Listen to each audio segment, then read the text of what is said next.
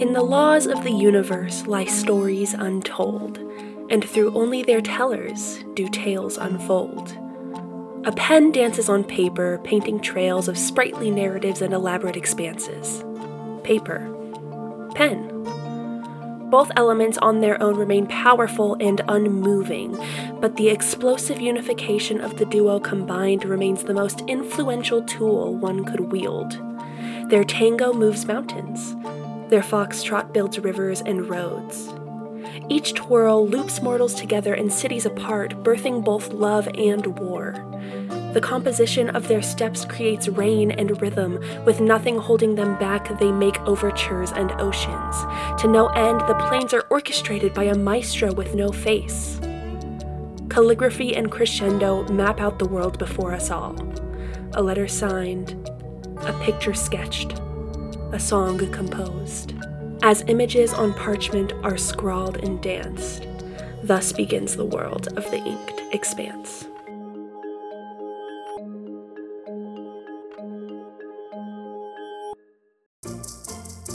Our narratives begin as most do, with recognizing the balance between divinity and impiety. The cosmos may have been penned into existence, but who will be there to influence mortality without the guidance of the pen? undying souls will alter the endurance of mortality indefinitely.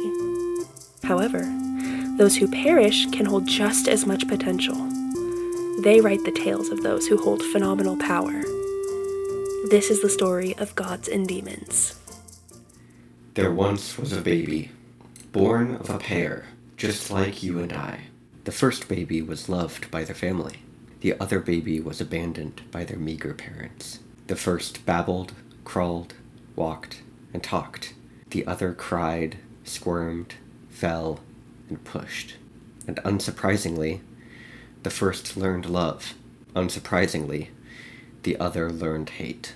The first grew, learned, ate, and ran. The other cowered, learned, scavenged, and hid. The first became a performer, a lover of music, stories, and people. The other became a criminal, a loather of those who had stories, music, and love. As the first explored, their tales inked the landscape with joy, imagination, and freedom. As the other stole and murdered, their reputation expanded further than hate, nightmares, and oppression. The first became so beloved that their name spread across the land. Bezow. The other became so feared that their name spread across the land. Frigg. Bezow's most beloved story was of a far off land, a land of bountiful harvests, days of lounging and loving, acts of might and prosperity, a land that people wanted. Frigg's most infamous story was not the story of hate that people expected, a silent night of murder, but also freeing of captives, spreading of coin, and understanding. The people that Bezow orated to became jealous. The people that Frigg gave to became thankful, jealous of what they could not have afterward, thankful for what they did not have before, jealous of Bezow's gift of word and song, thankful for Frigg's spilled blood of the unjust. Bezow's name became synonymous with envy. Frigg's name became synonymous with retribution. And so the ink rewrote after Bezow's timely murder, at the end of Frigg's long life, their name and form changed to match the ink. Bezowthier, abhorred demon of envy, distraction, and overindulgence. Frigrolin, beloved deity of justice, recompense, and balance. With the creation of gods comes the creation of lands, an event not dissimilar to its predecessor. From the earth grow saplings, and from their trunks grow paper, the canvas and vessel for what is to come. The winding tangle of roots create patterns in the dirt, lines, letters. Words trail the earth and escape the mouth faster than the release of breath, and before it is even recognized as desire, a covet is formed. All it takes is a creative mind and the hope for change in order to alter the paths and tomes of the universe. This is the story of the wisher and the tree. When the world was first drawn, when the ink was still fresh enough to smear, there was a young girl. She and her family were among the first settlers of Trilla. Each morning, the family would rise and they would set out to tend the orchards, planting, watering, trimming, harvesting. However, because she was the youngest, her older sister told her to stay home to tend the house. From the window, she watched her family toil away, and though it was hard work, she also saw her siblings laughing and playing, throwing trimmed leaves, and enjoying the first tastes of the fruit at harvest. The young girl became envious, and she thought to herself, I wish I wasn't so small. Then I could be outside with my family and tend the plants too.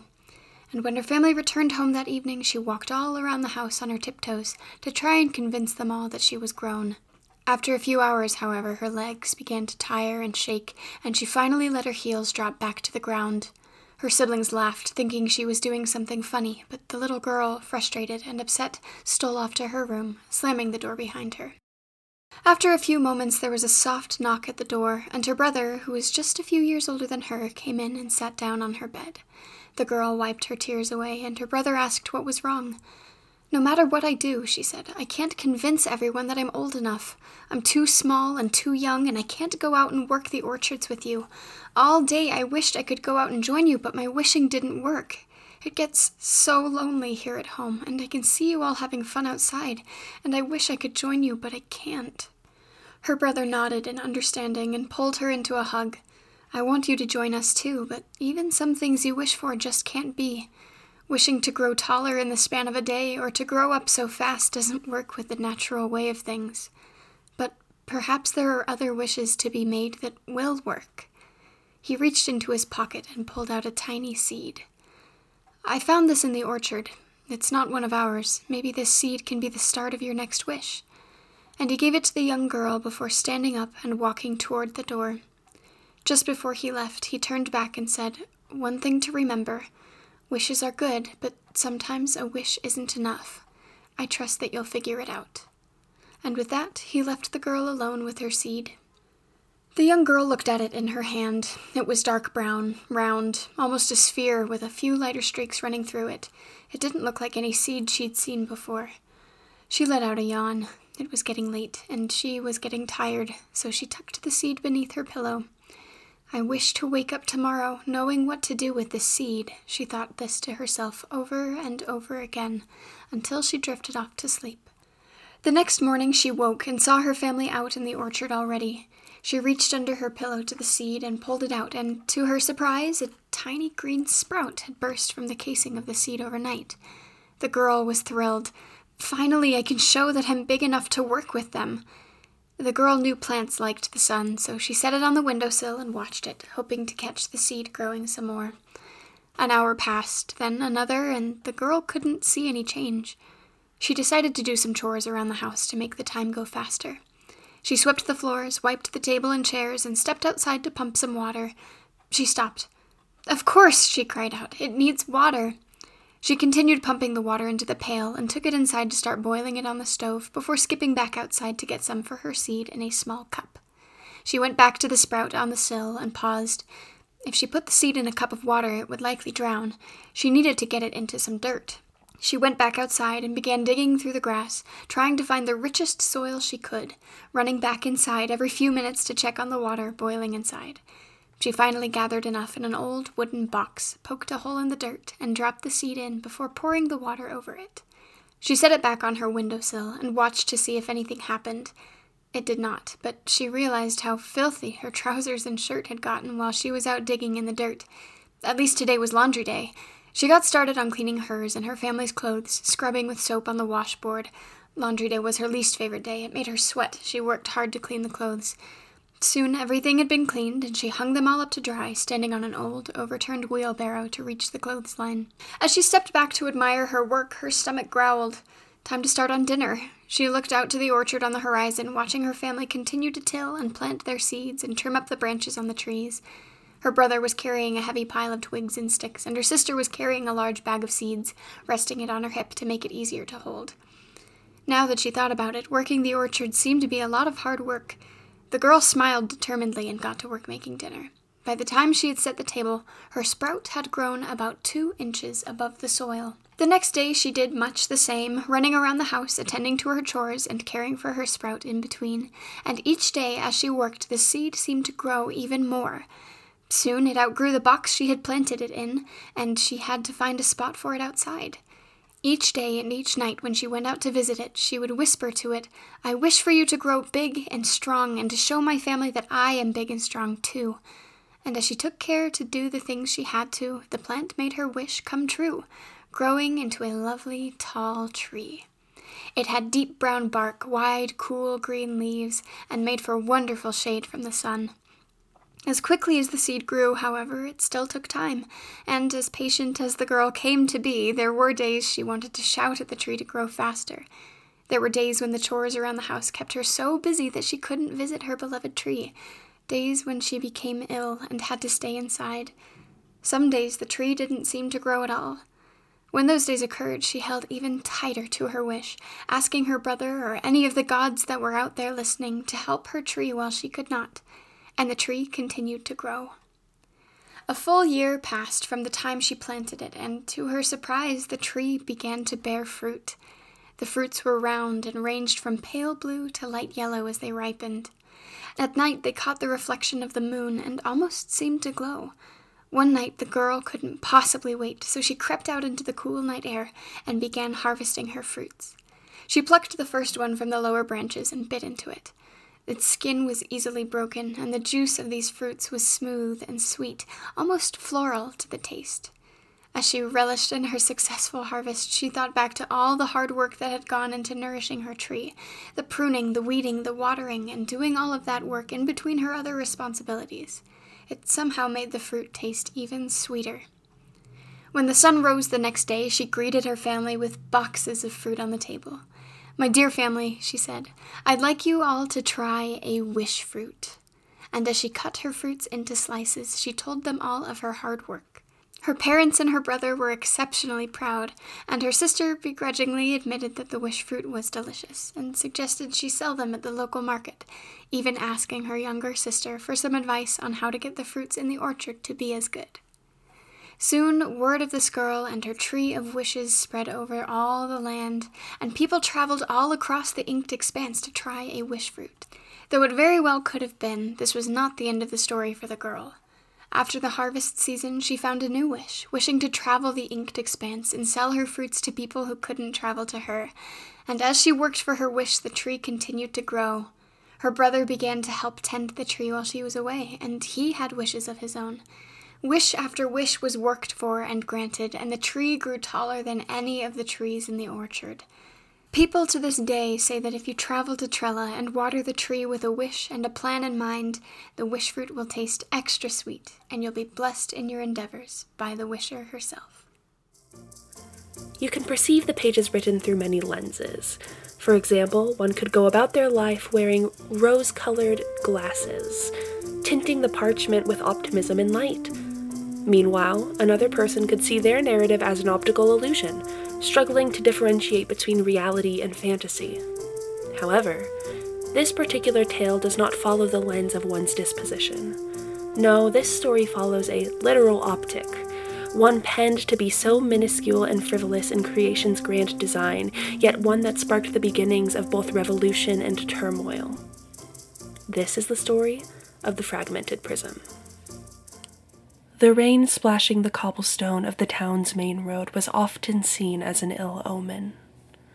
Storms in summer were practically unheard of, and therefore an imbalance in the weather was viewed as Lady Karma repaying what was often due.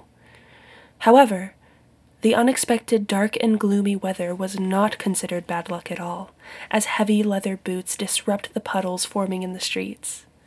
A simplistic cloak of maroon wool whistles through passageways and past windowed storefronts as a woman hastily dashes to her abode.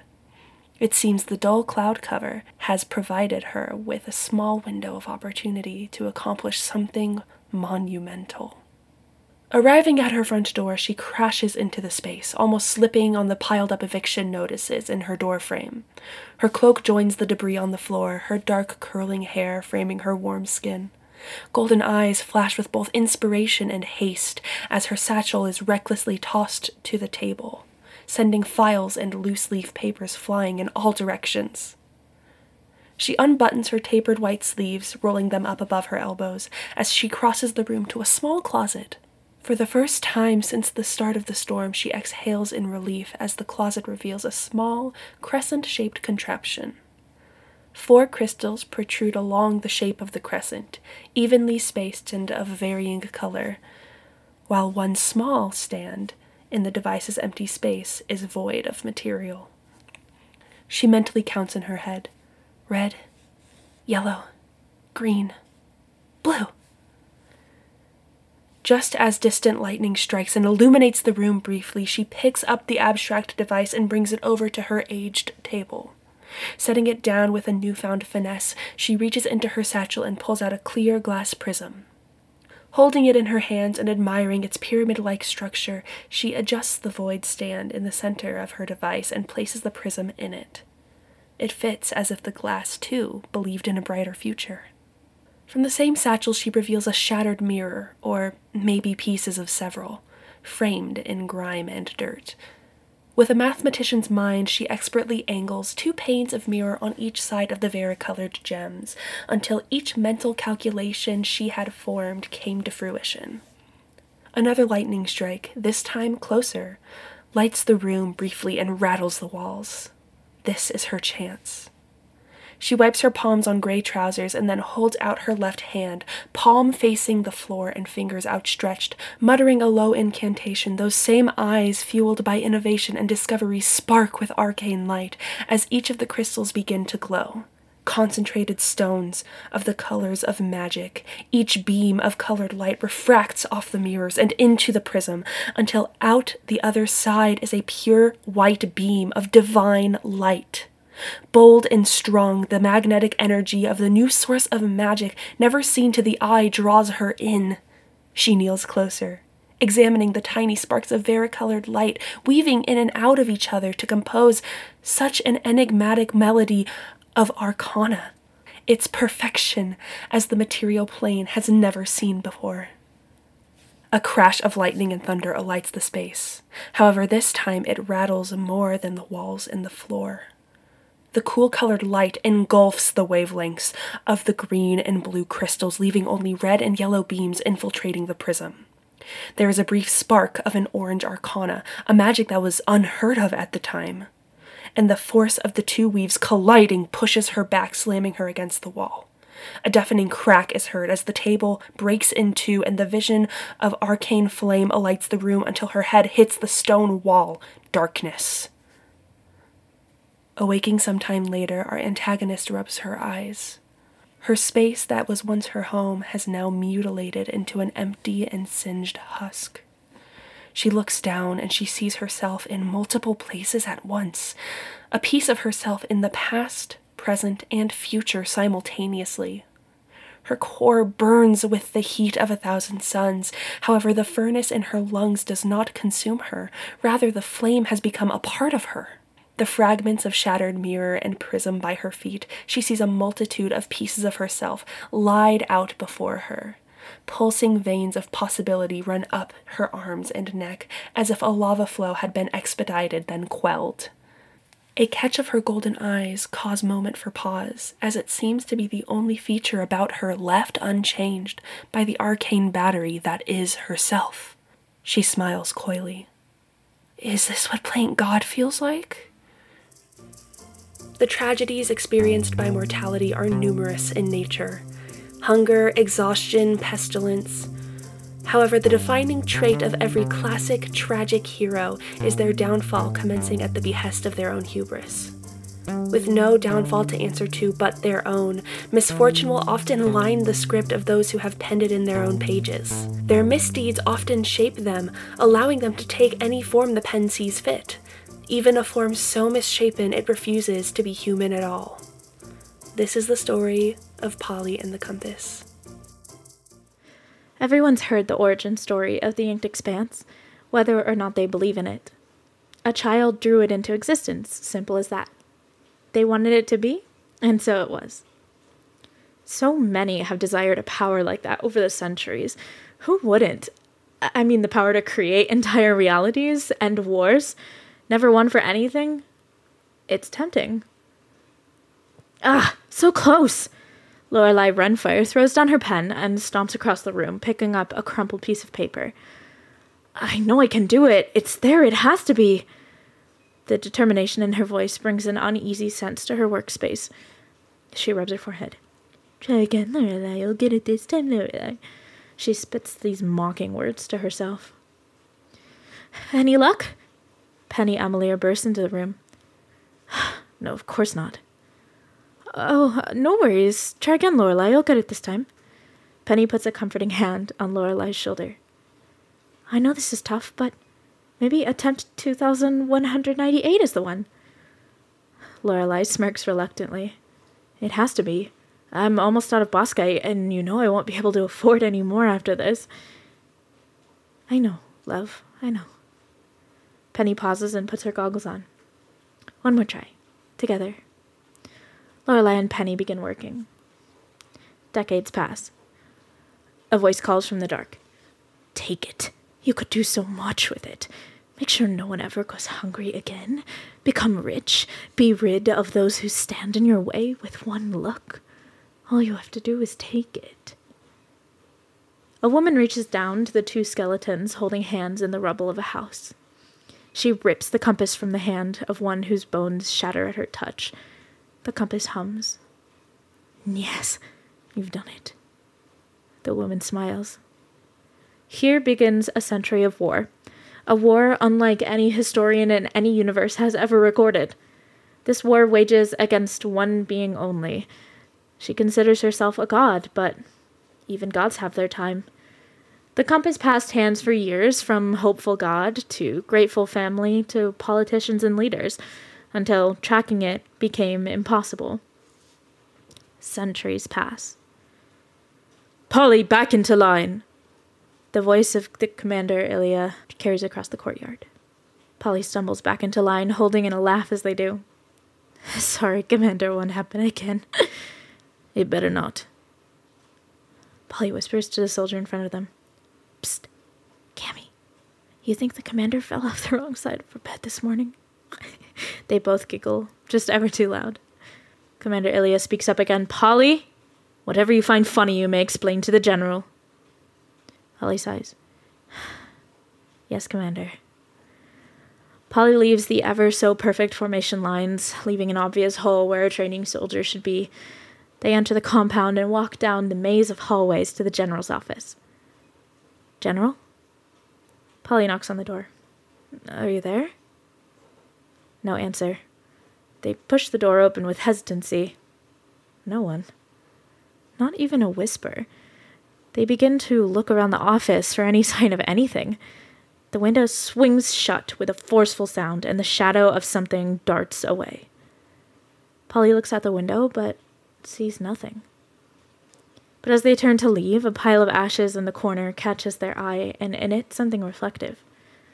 Please, don't make me. Pali steps back in astonishment and stumbles a little in hearing this voice from the dark. They recover and lean in closer, hearing almost a cry. Whatever you're gonna want, choose it quick. Pali peers down at the compass in the pile. I, I don't want anything. The voice seems taken aback. Nothing? At all? Pali picks up the compass and wipes the ashes from it. Well, I'm sure everyone wants something, but right now I'm happy. The compass needle turns towards Pali. Then I want something. Pali shrugs.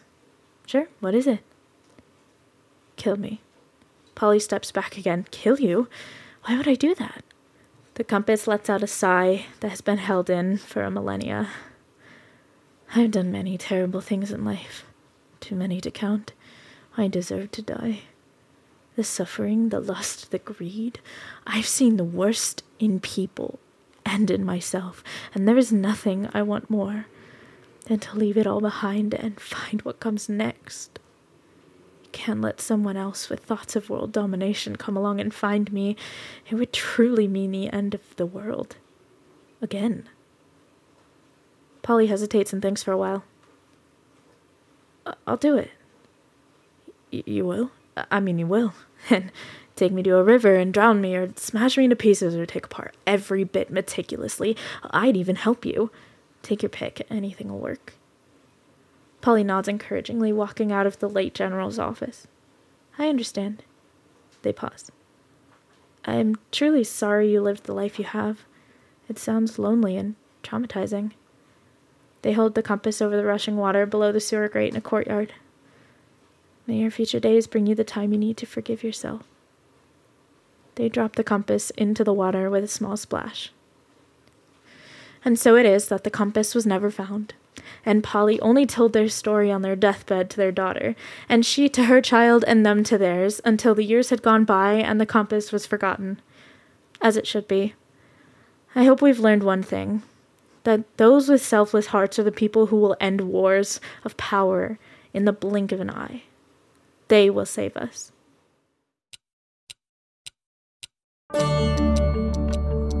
In the laws of the universe lie stories untold, and through only their tellers do tales unfold. With pen and paper still in their hand, the authors have noted one final command. May this tome never close, and its ink never dry. May all tales be penned, on each page may truths lie.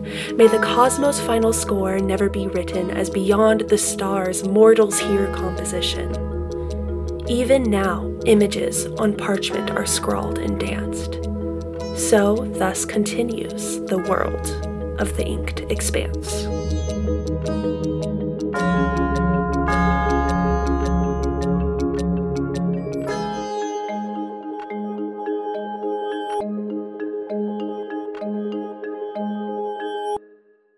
Hi, friends. Thank you so much for listening to our first of hopefully many episodes of World of the Inked Expanse. We are so excited about this project and a few other projects, which we will make sure to mention in a little bit. Uh, but until then, make sure you check out our Discord. We have some really fun stuff over there, like D and D trivia and questions of the day. Um, if you're super dedicated, you can check out our Patreon and make sure to follow our socials, which are all linked in our description. But we're mostly Spells and Whistles Pod everywhere. And now for the moment you've all been waiting for the scheduling update. As you can tell, we are going to be doing some really fun stuff for the next few months, so here is the general plan. Starting out with our most immediate update is next week we are going to be taking a week off from posting, um, mainly just to keep our own sanity and give ourselves a little bit of a break. Following our break the week after, on August 13th, we are going to be starting something called Mini Series Mayhem, which is going to be a really fun series of one offs that are all run by a few different players of the pod. Our first one off is going to be 10 Candles, which is going to be run by Meg. It is going to be a three parter and it is running for the rest of August. It is also featuring one of our friends of the pod, Bunny, who is absolutely amazing. Make sure to stay tuned after this episode for a sneak peek trailer into the actual series. It's going to be so good. I hope you guys have as much fun with it as we had playing it. It was so good. And I think it's probably important to mention who's actually in that. So, like we mentioned before, Meg is going to be running 10 candles, Bunny is going to be playing, as well as myself, Jay, and Anastasia. So, make sure to stay tuned for that sneak peek.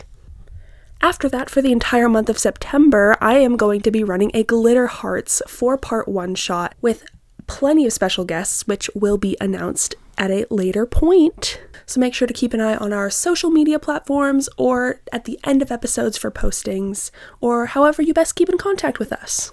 Lastly, for the first part of October, Ben is going to be running a really fun Inked Expanse one shot. Details of that will be announced later, including who will be playing in that. All that we know is that Ben's running it and it's going to take place in the Inked Expanse and it's going to be very, very fun. This means that we are going to be getting back to the main campaign in about mid to late October, so make sure to keep an eye on our socials once again for any other further updates we have on that. We love you all so much. Thank you so much for sticking with us as we highlight some amazing TTRPGs outside of the Dungeons and Dragons system. And even if we are playing D&D, we're to play with some really fun friends. And now, for the moment you've been waiting for, here's a closer look at 10 candles. These things are true. The world is dark. Ten days ago, the sky became completely overrun by smoke. At first, it rolled in slowly, accompanied by the occasional ashfall. The sun, shielded by smoke, began to glow red, and before you knew it, it lost the ability to pierce the smog filling the sky at all.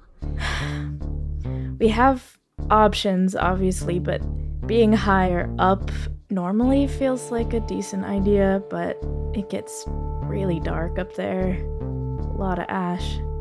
Not good for our lungs. Five days after the sun seemed to vanish, you began to hear things moving, howling, screaming in the dark, whether human, animal, or perhaps something more sinister. You couldn't tell. I study science, and I know that species have an end, and sometimes that looks horrible. And unfortunately, that looks to be the case here. It has been a few tense days, and in a camp of academics, you're on edge with the knowledge that you only know two things they fear the light, and they're coming for you. I think those are two peas in a pod. And I don't think they're on the same side as us. So, my question is you still got any mercy left? Spells and Whistles proudly presents 10 Candles, a game written by Stephen Dewey and produced by Cavalry Games. Episodes going live August 13th, 20th, and 27th. We'll see you there.